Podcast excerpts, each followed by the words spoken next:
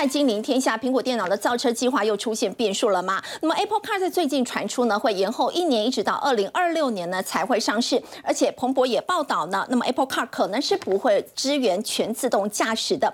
另外，行政院呢现在是出了利多了，要求新的建物呢未来要装设太阳能板，也激励呢在今天台股呢盘面上太阳能族群呢都是连袂大涨的，包括像是茂迪、还有达能以及新金投控，早盘呢就已经亮灯锁上了涨停。板，那么茂迪的尾买呢，更是高挂超过二十三万张。它到底是如何走出公司的营运谷底呢？以及二零二二年已经接近尾声了，那么展望明年二零二三年，在台湾的部分有哪一些关键字呢？可以代表台湾的经济表现呢？在今天节目现场呢，我们为您邀请到资深分析师陈维良，大家好；台经院景气预测中心主任孙明德，大家好；资深分析师谢晨燕，大家好；汽车达人陈志熙。大家好，以及资深分析师王应亮，大家好。好，微良最近电动车市场是不是遭遇逆风呢？除了苹果的 Apple Car 呢被爆出说要放弃全自驾，推出的时间会往后延一年，包括特斯拉在中国呢传出要降价求售呢，而且呢在最近真的是股价直直落。好，我想电动车呢绝对是未来十年全球最受瞩目也是最明星的趋势产业。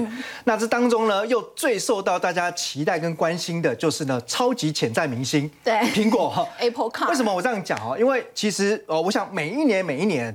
大家都传出说，苹果的 Apple Car 电动车、自驾车终于要推出了。嗯，可是呢，每一年呢，始终就是呢，只闻楼梯响，哦，不见人下来。那我想呢，好，其实我们先看了。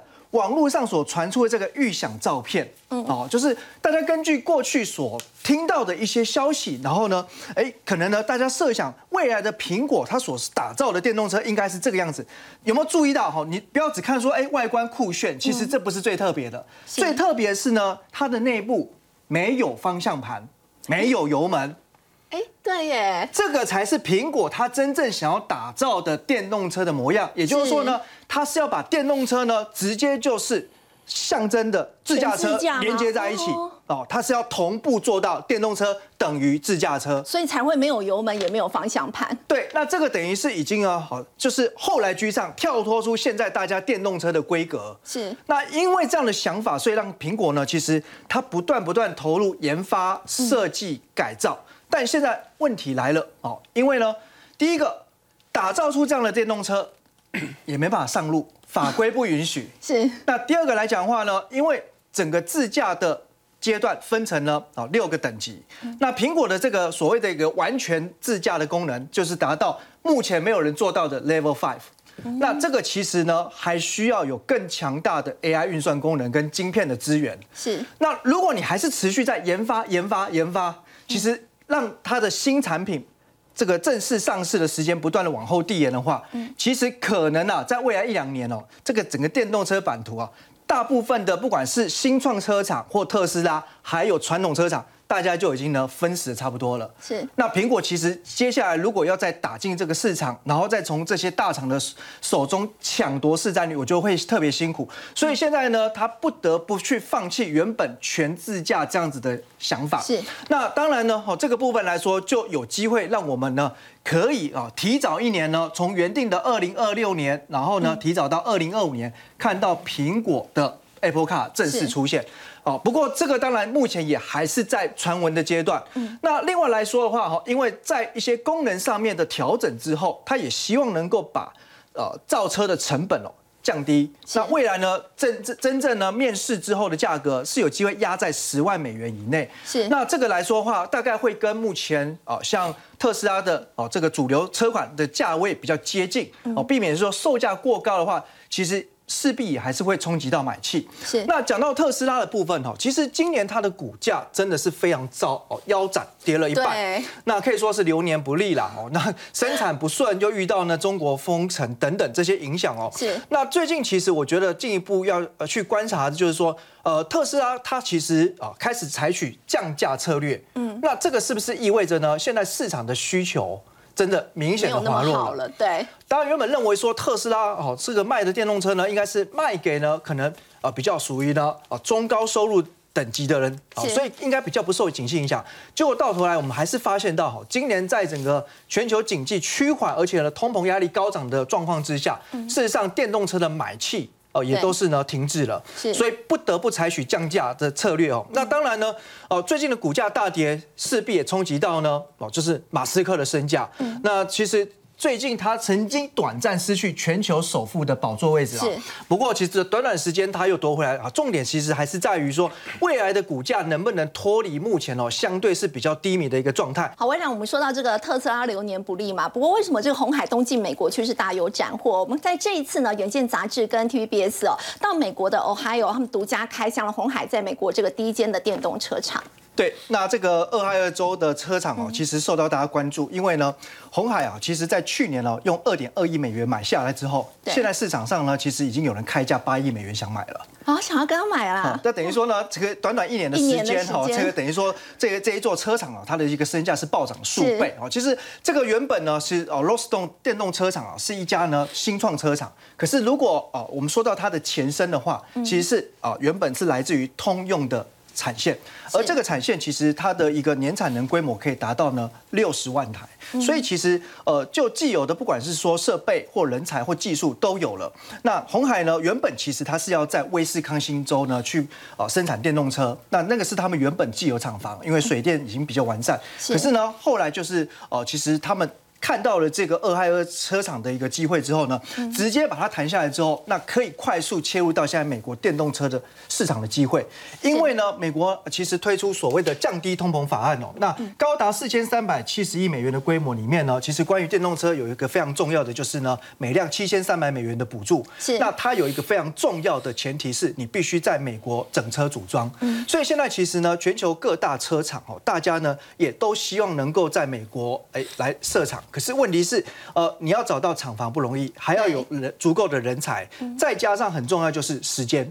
因为如果从一座车厂，你从现在开始建立到能够正式的量产，最少两年甚至到三年，那已经拖到可能要二零二四、二零二五年以后了。那我们刚才前面其实提到，现在。电动车已经是百家争鸣的时代，所以呃，红海用直接并购的方式，能够快速呢在美国建立起电动车的生产基地，那它也就能够开始呢大量去接啊大家的这个订单。那未来这座车厂哦，最值得留意的重点是在于它是采取柔性产线的模式，相较于过去都是固定的标准产线哦，也就是说一条产线你只能呢。大量规模生产同一种车型，嗯，那如果你要改变一种呃任何一种车型的话，你其实必须要重新去调整产线，所以呢会降低生产的弹性。哦，而且一定都要呢是承接相对比较大规模的订单，才能够达到经济效益。那柔性产线来讲的话，其实它能够去做呃少量的生产，而且引领客户的不不同的需求做弹性的调整。所以有些小单它也能够去接。没错啊，甚至五十辆的小订单都可以来从从事生产哦。其实大家如果看到这个产线的部分哦，它其实呃没有像呢过去传统汽车的一个生产线哦，这个地上是铺了固定的轨道，然后呢就一台一台在这个生产线哦。那其实现在它主要都是采用了无人的自动搬运车，那这个其实当然可以降低一些成本哦。那另外来看的话，呃，在目前，因为他刚刚提到，他采取了少量接单，然后弹性生产的模式，那这个可以让客户随时去调整，因为市场的一个需求变化是快速。那如果呃跟红海来做合作的话，估计呢，它可以呢降低新车开发的时间，而且呢也可以让生产成本啊大概降低到七成左右的水准。所以这个接接来接下来来讲的话，应该是很多传统车厂哦，如果要来跟红海在生产上面竞争上面，其实会相对非常不利。那我认为其实呢，这边呃红海的一个部分来说。除了他自己在这边已经有车厂之外，那下一个阶段的计划应该就是呢，会把呃我们国内的一些汽车零组件供应链也整批带过去。所以这里呢，因为厂区哈，其实还有一大片没有开发的空地，那未来就是会打造成一个所谓的供应链 park，也就是呢，呃，包含其他相关的零组件啊，都可能呢会陆续随着红海啊前往这个俄亥俄州啊附近呢开始去做投资。那因为你如果是自行去投资设厂的话，会需要大量的成本。那红海。直接告诉这些供应商不需要，因为我有厂，你来跟我租就可以了哦。所以未来呢，欢迎哦零组件过来哦，那你不用呢自己花这个大把大把的金额来去做投资。所以我觉得其实未来哈，其实整个呃所谓的一个红海的 M H 的平台，这个效益哦会是在呃这个短中期来看的话。台股当中一个很重要的新族群。好，微良带我们看到，其实大家现在把这个电动车视为下一个护国神山。那么可以看到，红海呢，东进美国的 Ohio 呢，现在可以说是大有斩获。相较之下，特斯拉我们刚刚也提到，陈燕真的衰事连连，包括他在先前他们自己引以为傲的一些超级工厂都接连出事，包括在德国啊，包括在上海的超级工厂都有出状况。对，是特斯拉衰事连连哦，不是陈燕衰事连连哈。我们来看一下，最近特斯拉不知道为什么就是感觉上一团混乱，而且内忧外患。我们先讲哈，怎么样叫一团混乱？你看在德国厂，它要复制上海厂，一团混乱。上海厂员工又说班，这这个怎么一回事？我们来看一下 Inside 这里的一个很重要的一个报道，他说特斯拉德国超级工厂因员工短缺陷入全面混乱。这员工短缺为什么会导致全面混乱？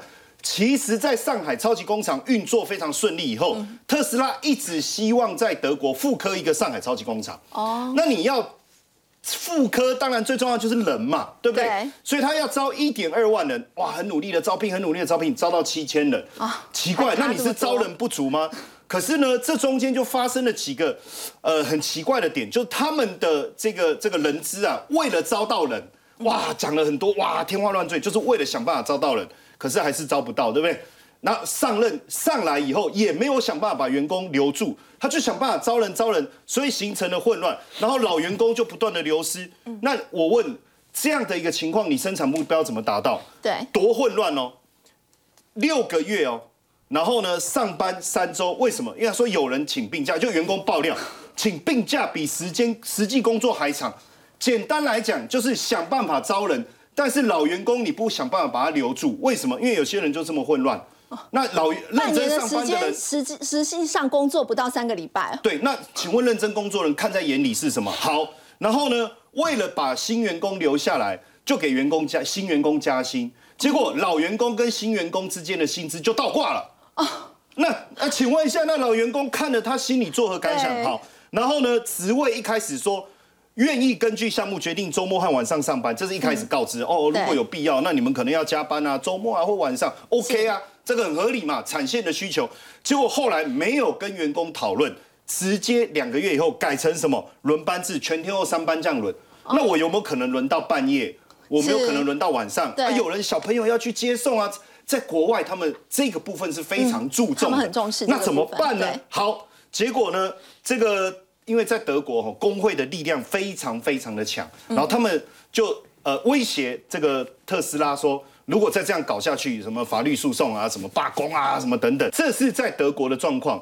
那在上海的状况呢？你看彭博特别提到哈，哎，奇怪，这边是招不到人，对不对？对。好，结果特斯拉在上海要缩短轮班的时间，而且又延迟新员工的招聘。你看这个问题好像。就每个地方都有，而且还真的不一样哦。那十二月十二号开始，它缩短上海厂的生产的班次，因为原本是两班嘛，两就是我十一点五再上一个十一点五休息嘛。嗯。现在是九点五再上九点五以后休息，那这什么意思？代表我的收入就变少了嘛？因为原本你我可以上十一点五个小时嘛，现在是九点五小时啊，收入变少。那为什么收入变少？其实刚才魏阳就讲到啊，啊你减产百分之二十啊。啊，也卖不掉啊，对，所以它是需求严重下滑，对啊，而且还要降六千块的人民币来促销，那我我员工这么多拼命生产干嘛？我的库存一定持续在攀升。最近我们不会看到它的销售数字下滑，因为它还有库存。可是随着它的减产，后面看到的销售数字应该会下滑。所以你看哦，新招入员工入职的情况已经停了。还有，尤其是电子跟装配产线的员工，本来已经进来十一月。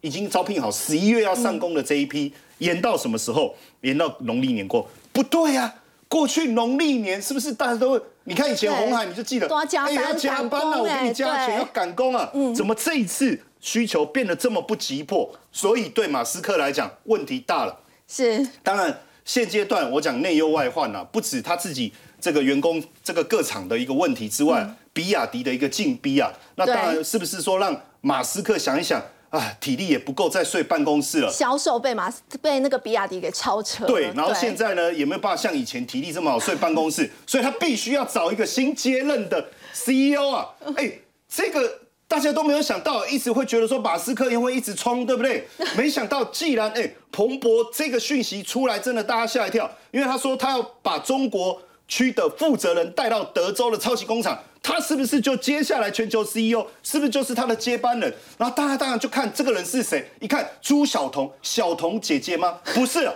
他是哥啊，就说哎，这这个朱晓彤到底是谁？大家就开始想，好，其实已经有消息了，朱晓彤这个礼拜就要带队整个中国工程团队到德州的超级工厂。所以他的下一任 CEO 找的是中国人。中国人，当然我刚才讲到前有追兵，对不对？前有狼后有虎，包括自己这个，你看上上海超级工厂的问题，德州呃德国的工厂的问题，还有比亚迪在后面步步进逼啊。对所以是不是干脆我找一个华籍的来去对付，比较有机会？而且别忘了，上海过去做的这么好，就是跟朱晓彤有关。我们先来认识一下朱晓彤哦。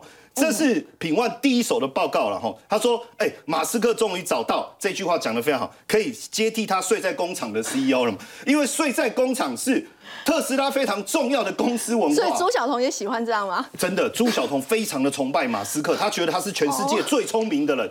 然后呢，马斯克说：“你要把所有的心思放在公司啊，礼拜六、礼拜天你都要工作、啊。”所以基本上，朱晓彤他的住的地方哦，就距离这个上海工厂很近很近啊，就骑个脚踏车十几分钟就到了。哎，两千块而已啊，房租两千块，你就知道他就要告诉你，我这个人就是以这个特斯拉为主轴，而且他过去也曾经因为产线的问题，两个月。整整两个月睡在工厂里面。哦，那马斯克说：“哥，这个这个这个就跟我一样啊，对不对？睡得还比我久啊，哦，这个不得了了，哦，对，所以基本上你可以讲，他是就是一个工作狂，甚至我要讲，因为他负责，其实他是副总裁，嗯，所以他也要跟全球对接，对不对？是你知道吗？哎，半夜开会他照样给你开啊，早上六七点工作啊，半夜开会，后半夜哦，不是前半夜哦，不是十一二点那一种，凌晨啊，他照样跟你开会啊。”他就觉得，哎、这个人我太欣赏，就是工作狂，因为马斯克本身就是一个对工作狂所以他也需要一个工作狂来接替嘛。哦 所以你看，在工厂打地铺睡觉，这个有什么？睡了两个月，这刚刚好而已啊，对不对？重点是，其实朱晓彤过去整个中国过去的，包括体验中心，包括新车的传，就是广告啊这些哈，还有包括上海特斯拉超级工厂，其实说真的，都是他一手打造的。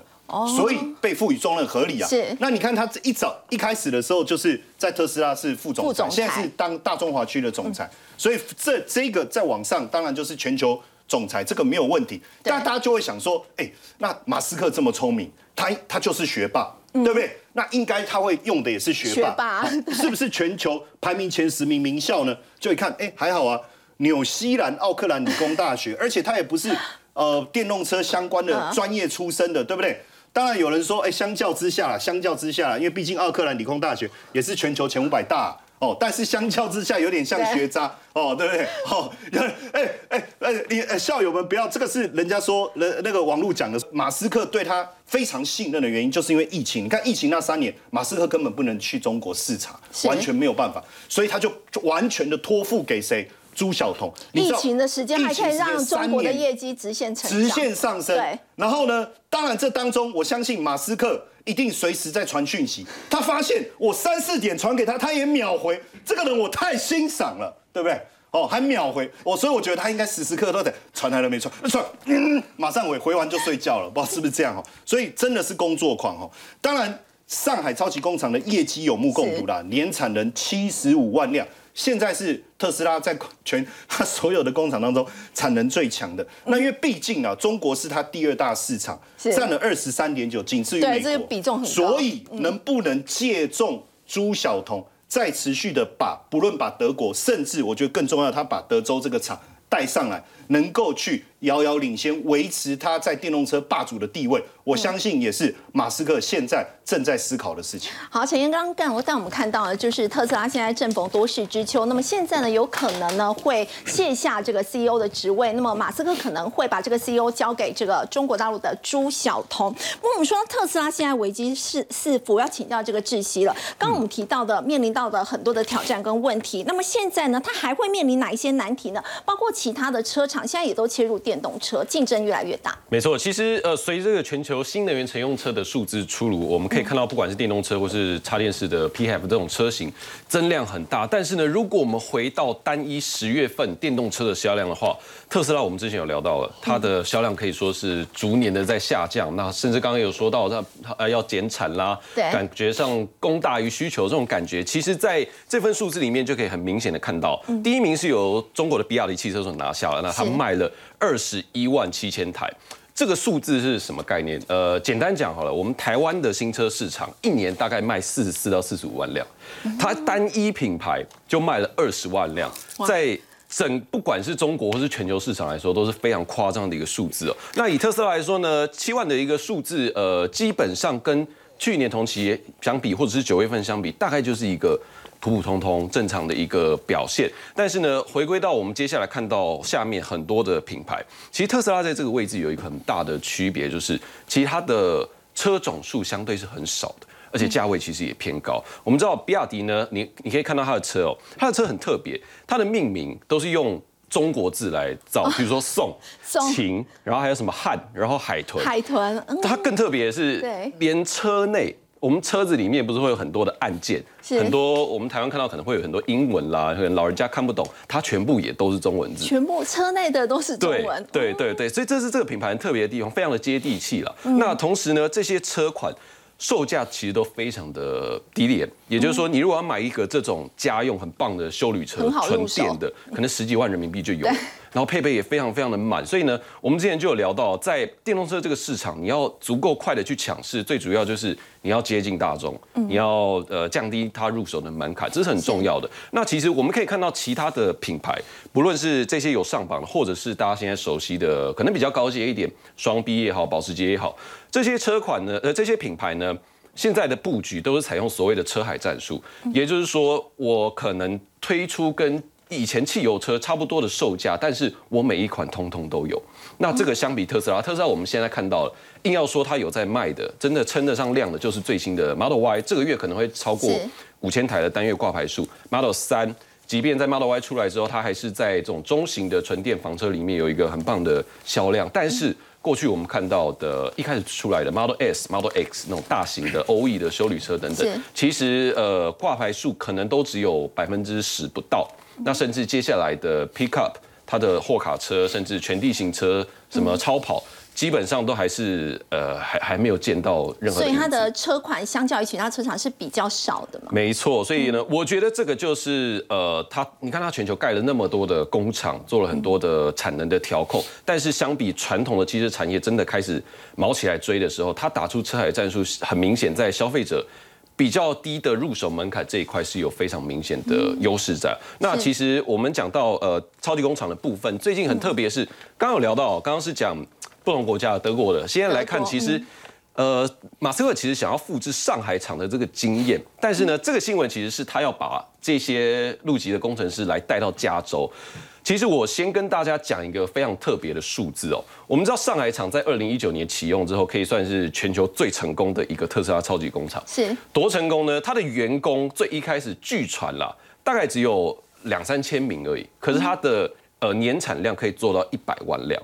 那加州工厂是怎么样的？两万名的员工，年产量做六十万辆，这个很明显，身为一个老板，你就会觉得，哎、我这间公司这员工效效能不太行吧？对，所以他这次希望就是直我直接把。有点像呃辅佐的一个概念，我直接把上海厂非常成功的员工我带两百名过去。那他带的其实是中国的工程师，怎样的工程师呢？主要是两种，一种是自动化生产。跟系统的控制，嗯，也就是说比较身处于工厂脑袋核心的这个位置啊，就是我脑袋控制好了，其实下面的四肢啊什么的产线、生产线的安排、零配件的管理、组装，基本上不会落差到哪里去，所以我觉得这个做法是非常正确的。那其实呃，在引进这些自动化和控制的工程师之后呢，他们希望这两百个人过去做大概三个月的任务。那我自己觉得。相比他让他要让这些陆籍的工程师把产能提升，我反倒认为他是希望用他们的相对来讲比较兢兢业业的一个工作态度，去影响到这一些加州工厂可能稍微。怠惰一些些的他的工人们，对，所以我觉得这是他的目的的。我们看到特斯拉现在面临到一些这个困境，不过其实这个电动车呢，它还是以高速呢在成长的一个情况。研究机构呢就评估说，到了二零二五年，全球电动车的这个销量呢就会冲上了三千八百万辆哦。其实短短几年之内出现了倍数的成长。要请教印亮哦，他说呢，其实这使得占电动车成本达到四十趴的这个动力电池的生产，恐怕会跟不上电动车的一个增速，所以接下来会引发引发下一波的这个缺车潮嘛？呃，的确哦，以目前二零二二年来看的话，这个今年电动车的销量已经冲到了九百万辆。那以刚刚这个肥所讲的，这个后面二零二五年要冲到三千八百万辆来看的话，这后面成长的空间还是非常非常的大。对。那呃电电动车部分最早有三个部分，一个是电池、电机跟电控。那以电机跟电控来看的话，其实全球厂商它还是有足够的产能去做一个供应。那其实电池的部分呢，如果以现在这个电池模组厂来看的话，他们的产能利用率是没有满载的啊，基基本上来讲，它应该是可以不缺的。但是为什么现在会传出来缺货？关键在哪里？关键就出现在所谓的电池材料出现了缺货，因为在二零一八年的时候，那时候厂商是蜂拥啊开始做一个扩厂的动作，那造成整个价格低落，低落之后呢，这个厂商好像看不到未来，干脆想说怎样啊，我就。不继续投产了，可是谁知道二零二一年的时候呢？这个电动车光上半年的这个销售数量就成长了一百趴，所以厂商就觉得哇，一倍，对，刚好一倍。他说哇，来，哎，这个电动车怎么卖那么好？然后他就想想怎么样，开始积极做扩产。可是你要扩产，他还必须要怎么样？等一到两年。所以变得说，现在你电动车越卖越好，可是产能呢？电池材料的产能没有开出来，就会造成所谓的这个电池的一个缺货。对，所以大家可以看到，其实呢，也包括这个很多的车厂，现在也在全球啊，要找这个所谓的材料的部分，像最近。这个比亚迪，他就跑去了这个智利，副总裁去智利这个汽车销售商那边剪彩啊，据说是第一家。那剪彩后面的目的是什么？是希望这次去智利的时候啊，去看看智利还有哪些锂矿可以做一个开采，然后包括附近的阿根廷，他也都去都去看。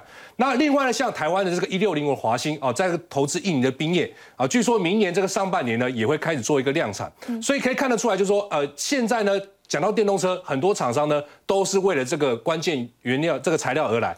那台湾你会想说，那这个那么缺，应该台湾有一些相关概念股的一个表现应该会是不错，对不对？那我们先先看先看一下这个台湾的电池材料厂有哪些这个公司啊？比如说像正极材料有康普、利凯跟美奇玛。那负极材料呢有这个中碳跟这个龙碳。电解液的部分呢有聚合啊，隔离膜的部分有这个八一五的明基材。那根据这个日本的这个实业经济研究所所预估哦，他说二零二五年的时候呢，相较于二零二一年，这个正极材料呢应该还要再成长哦，大概一百呃呃一百一十五趴左右。那负极材料呢还要再成长在一百二十九趴。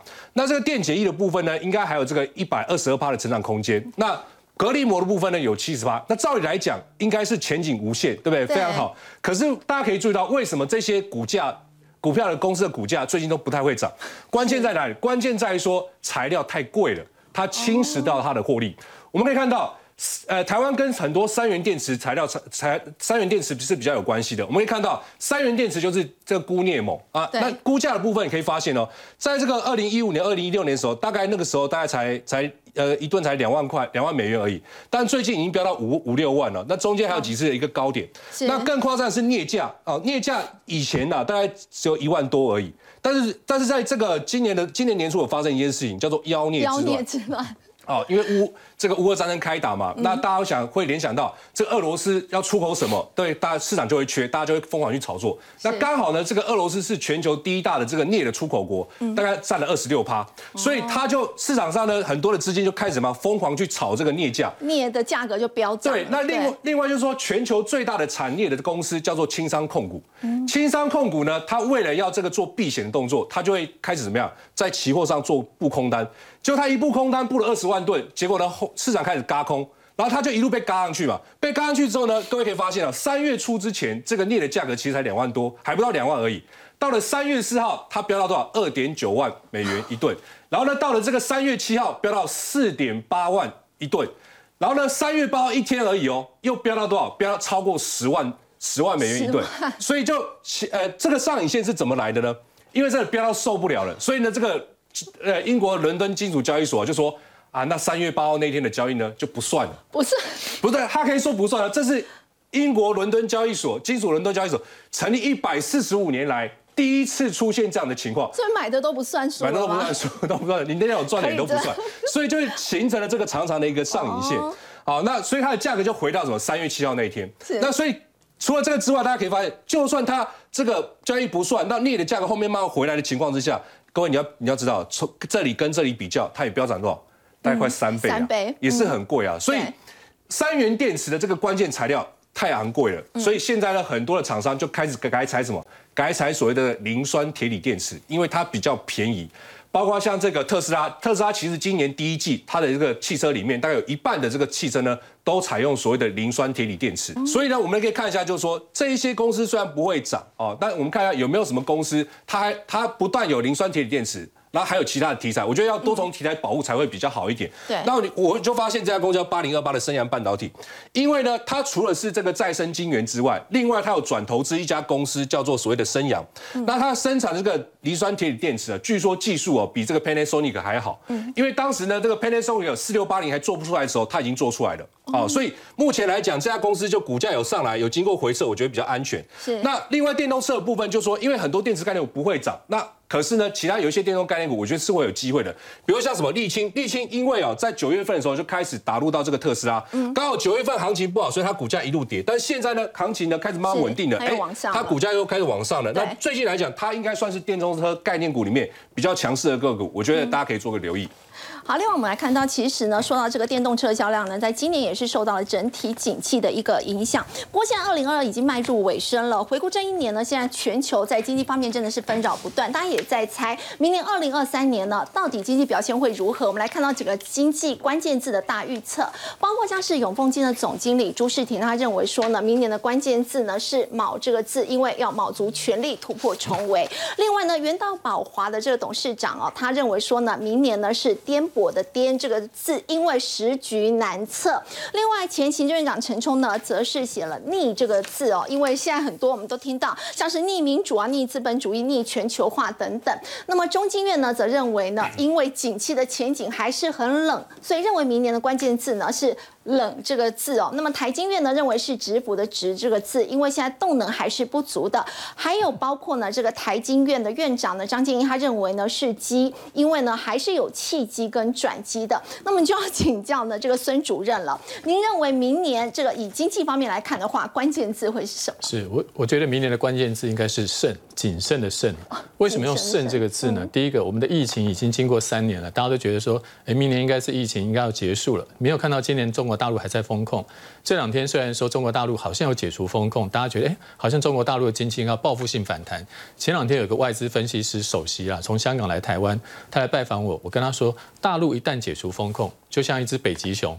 冬眠了以后要出来吃东西，他会把所有的原物料都给你扫光光。所以，我们刚刚前面几位分析师讲的那些原物料，中国大陆现在奇缺无比，因为他们已经一年没有开工，他们的那工厂库存其实都已经不像之前那么满载。所以，接下来只要它的需要消费一回来，它的供给跟不上，它整个东西都会大爆发。但是，疫情之后，中国大陆现在他一解封以后，你会发现，照我们台湾、照香港到纽西兰的经验，你一解封，起码那前面的三个月都是危险期。一解封以后，它的人数快速增加。这个时候，虽然你期待说它的需求会增加，但是是不是这么乐观？我其实觉得还是要谨慎。这是第一个要谨慎。第二个是我们看到很多的专家都预测，明年的经济看起来不是那么好。今年俄乌疫情联准会，俄乌让原物料价格大涨。刚刚我们刚刚讲的梨啊、菇啊这些东西都大涨。另外一个就是。呃，俄乌疫情啊，然后再来是疫情，刚刚讲了中国大陆的封锁，再来是联准会今年的升息跟缩表，让整个金融市场大乱。那明年这些问题解决了吗？没有，所以接下来这一两年可能都是休息的时间。所以对于我们台湾的产业来说，我这边也准备了一些资料给大家看一下。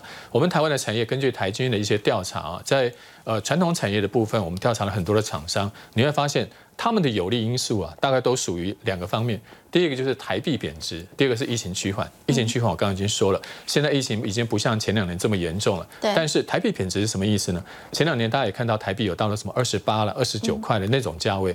对于我们出口厂商来说，他们觉得最近这个三十一、三十二是比较舒服的对。就像我们最近的气温，如果你能够维持在二十到二十五度之间，对于企业来说，它比较欢迎。那当然汇率的汇率的东西啊，三个月就变一次。你今年看到的欧元巨贬，日元重贬。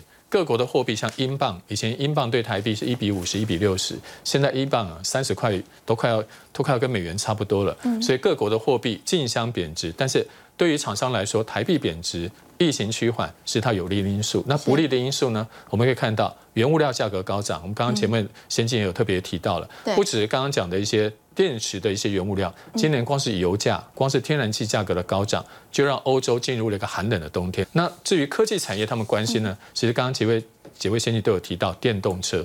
电动车不只是我们刚刚讲的跟车相关的，其实我们其他的一些半导体、网通设备。他们也非常关心电动车这个商机。过去美国电动车推不出来，为什么？第一个，美国人喜欢大车，而电动车现在要做大，技术上还没有像之前这么成熟。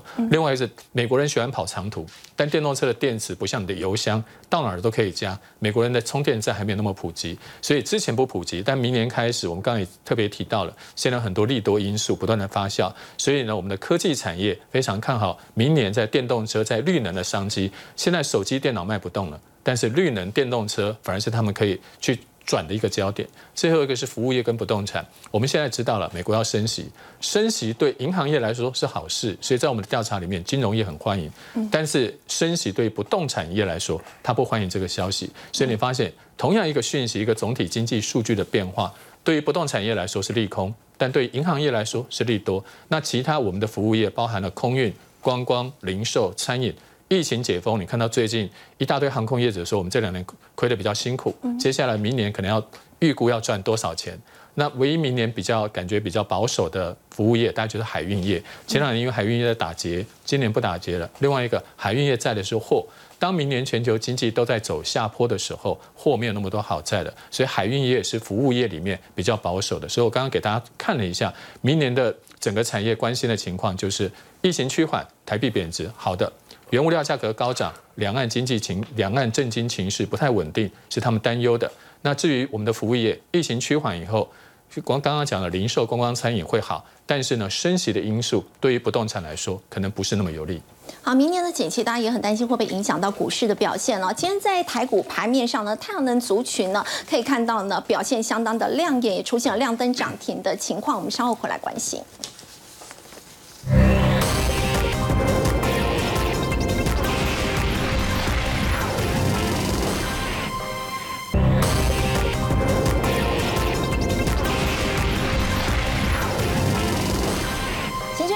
多，就是要求以后的这个新建物要加装太阳能板。结果微良今天太阳能族群大涨，尤其茂迪的尾买竟然高挂超过二十三万张。呃，当然哈，宣称百亿商机，这个想象空间真的是非常大啦。那最主要是说，国内的太阳能股票一来都是铜板股。价格低，所以呢，其实，在最近蛮容易受到呢市场，不管是说大户或散户都很喜欢这类型股票。那第二个来看，其实也都整理蛮久了，位位阶上面呢，其实也都是呢回到一个比较呃舒服的位置哦。那今天其实可以看到茂迪有涨停板哦，三十块钱。那还有其他的相关的太阳能公司，其实今天普遍也都有往上冲高，甚至呢锁住涨停的表现。不过哦，大家看茂迪的三十块钱涨停价。如果呢，资深一点投资朋友回想一下哈，茂迪曾经是股王，股王哎，对，最高价是九百八十五元。那茂迪哦，其实是一家非常独特的太阳能公司，因为呢，国内也只有这么一家太阳能公司，曾经获得两大半导体巨擘的投资，谁呢？台积电、联电，他们都投资过茂迪，金元双雄都投资过茂迪。对啊，哦，这一路以来看到呢，台积电、联电哦，在晶圆代工领域上哦。打打闹闹，但是呢，竟然有志一同的都投资了太阳能哦，都投资了茂迪，而且呢，最后都亏损停损出场，停损出场。基本上呢，台积电当年投资茂迪的成本是在八十二点七。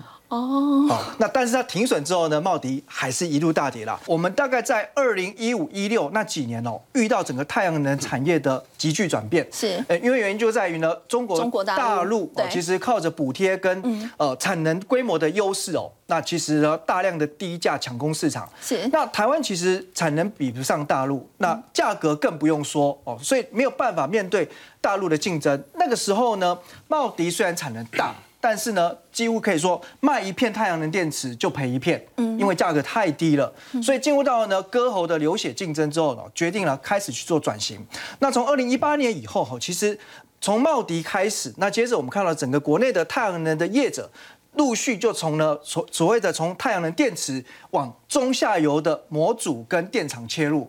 那这个转型之路其实也花了好几年。那直到你可以看到，像今年啊，茂迪的前三季虽然说呢获利也不是说大爆发爆冲，不过至少它每一季都还能够维持稳定的获利。嗯，那下一个阶段来讲的话呢，我想大家可以去呃观察茂迪呢还会做什么转型呢？结果呢，哦，它跳脱光电领域之外，竟然来养殖白虾。哦，现在它拓展的是鱼电共生暗场，对，大家想都想不到呢，太阳能公司跟白虾怎么会有任何的连结哦？是那其实这个白虾来说的话呢，它是在七股的鱼电共生案哦，那目前已经有收成了两次。嗯那这个。毛利率来讲话呢，呃，基本上应该是可以从三成起跳。那对比茂迪本身在太阳能事业大概毛利只有一字头，这个未来当然呢也是有一些想象空间。所以养虾的获利更高。当然是更高，不过初期实际上所带来的业绩贡献还是比较有限的。那我觉得太阳能相关的股票哈，当然刚才前面提到股价比较低，所以可能表现度上比较活泼。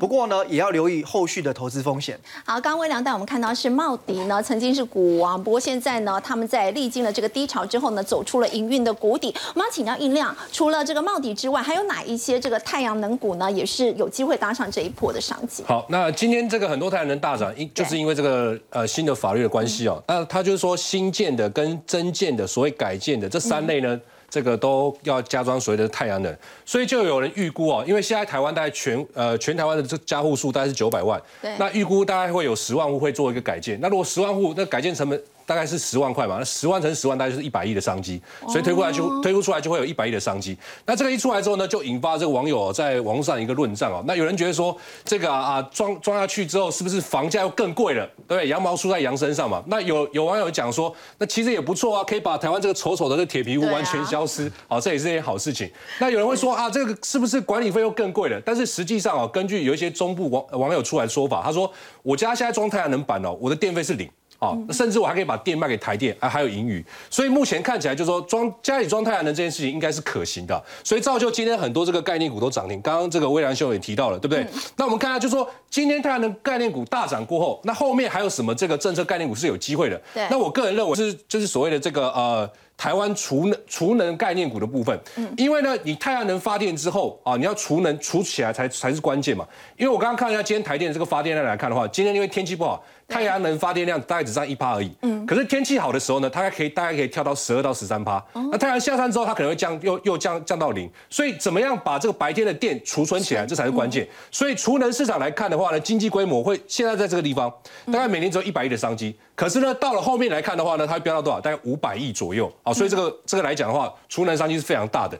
那我们看储能概念股有哪些呢？比如像台达电、这个台达电、高丽啊，高丽今天还创新高。那这些股票里面，我个人认为啦，擒贼先擒王，就看什么？看股王，股王的部分，股。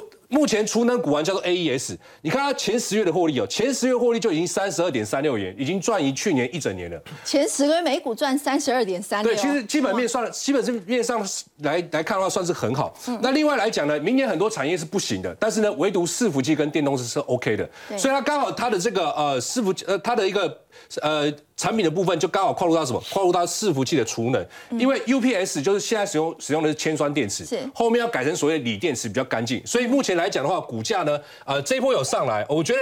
可以看它回撤，因为回撤到月线，我觉得这个地方又回撤下来，应该会比较安全一点，是可以作为留意的。好，我们稍后回来再来关注的是，在美国的部分，现在呢，这个十年期跟两年期公债殖利率的这个差距哦，已经来到四十年以来最惨的一个情况了。那么，是不是鲍尔衰退这样的一个情况即将要到来呢？我们先休息一下，稍后回来。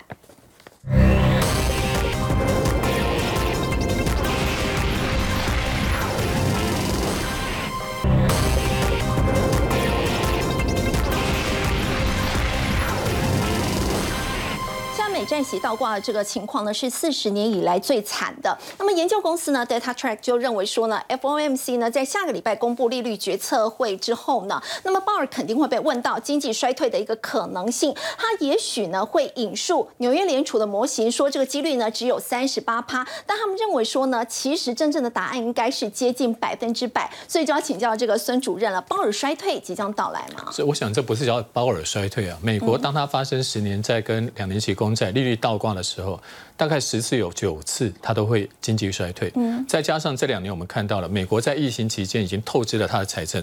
美国那个时候花了好多的钱，这些钱以后都是要还的，不管你是发债或者要增税，你要还的。第二个是美国今年的通膨。让美国人的购买力全部都下降。美国现在东西变得很贵，民众现在要去顾吃、顾住，然后顾加油，他没有钱买台湾的笔笔电、买台湾的手机、买台湾这些产品，或者像东南亚做的家具或者是纺织品。所以美国人现在花的钱跟之前是一样多的钱，但是因为呢东西变贵了，所以买的东西变少了。经济衰退是什么意思呢？就是你卖给人家的东西不是看金额，而是看数量。去年卖给他一百台笔电。但是今年的笔电可能只有九十台，那对于美国来说，它的 GDP 整个就衰退了。所以鲍尔衰退其实不是他的专利，而是整个美国经济大家就明年就看衰。另外一个，全世界还有一个衰退可能性在欧洲，因为今年欧洲又冷又黑。欧洲很多国家都已经花了 GDP 占它经济百分之三的财政预算，去让民众开始补贴他用油用电。日本最近也推出这样的政策。当你今年补贴民众用油用电，那你明年要不要还？因为那些电力公司不堪亏损嘛，明年都要拿民众的钱去还。那明年这些国家本来要做的财政支出或者公共建设，明年就没有办法做了。所以衰退在欧美是很有可能，但明年在亚洲。中国大陆开始慢慢反弹，台湾的经济开始反弹，东南亚的经济还算稳健，所以明年当全世界笼罩在一片衰退的阴影当中，三盏明灯：东亚、东南亚、南亚。哦，所以明年亚洲的机会是会比欧美要好很多。是因为我们在疫情之后，任何一个国家只要疫情之后，通常都有一个反弹的机会。像去年的美国，今年的欧洲都在反弹，那明年就轮到疫情解封之后的中国大陆。中国大陆只要好，跟它邻近的这些国家，像泰国、东南亚或像日本，观光客会来，或者采购的金额会变多。就像我刚刚前面提到的，北极熊出来了，什么都会吃。那你的厂商现在欧美卖不动，卖中国是有机会的。好，另外我们稍后回来关心的是，美国国防部呢下了一个高达两千七百亿的这个军工订单哦，到底在台湾谁会是最大赢家呢？我们先休息一下，稍后来关心。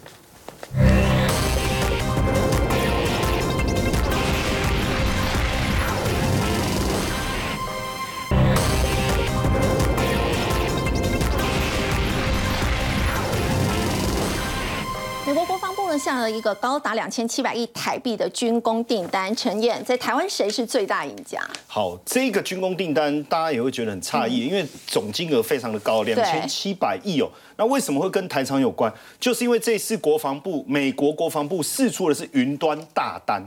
好，这个是哎，这个计划叫做什么？叫做联合作战作战云端能力。为什么？大家也知道，导弹在空中飞。还有无人机这些，绝对都跟云端产业有非常高度紧密的关系，所以它势必在这个地方要更紧密的去结合。九十亿美金，两千七百亿台币，谁得标？亚马逊、Google、微软跟甲骨文，当然他们就是下单到我们的台厂啊，很简单嘛，他拿到单子就下到台湾来，所以红海啊、广达、英业达、微影这些就受惠。那你看红海很早就到威州厂了，伺服器、储存资料中心，这直接就是扩张北美市场，而且这三个里面，亚马逊、Google、微软单都跟它有关，都跟它有关。再来是英业达，你看它前十一个月营收就上来，冲到五千亿了哈。那伺服器的出货，哎，很棒啊，年增率也达到七点二四。两位数的成长是明年我们会看到，它的客户是谁？就是 Google 跟微软，Google 跟微软。然后呢，广达旗下的云达也负责相关的业务啊，一体冷却技术是它现在最新的散热，非常厉害。它在美国也设立了伺服器装厂，它的客户是谁？哎，它有 Google 啊。然后包括在这个微影的部分，它的客户是谁？微软。所以其实我们都受惠啊。当然，在这当中，除了他们之外，大家可以持续的追踪之外，有最近比较强势的，像微影，哎，它的获利是持续增长，我们看它就知道。嗯，然后它的客户也是微软。而且它在整个伺服器代工的部分的市占率将近三成，所以肯定会受惠接下来的这个趋势。另外，嘉泽是 CPU 插槽，基本上它在跟 Intel 的合作非常紧密，伺服器这个领域市占率也将也在二十到三十趴，所以肯定也会受惠。所以我们都会发现啊，这两个股票最。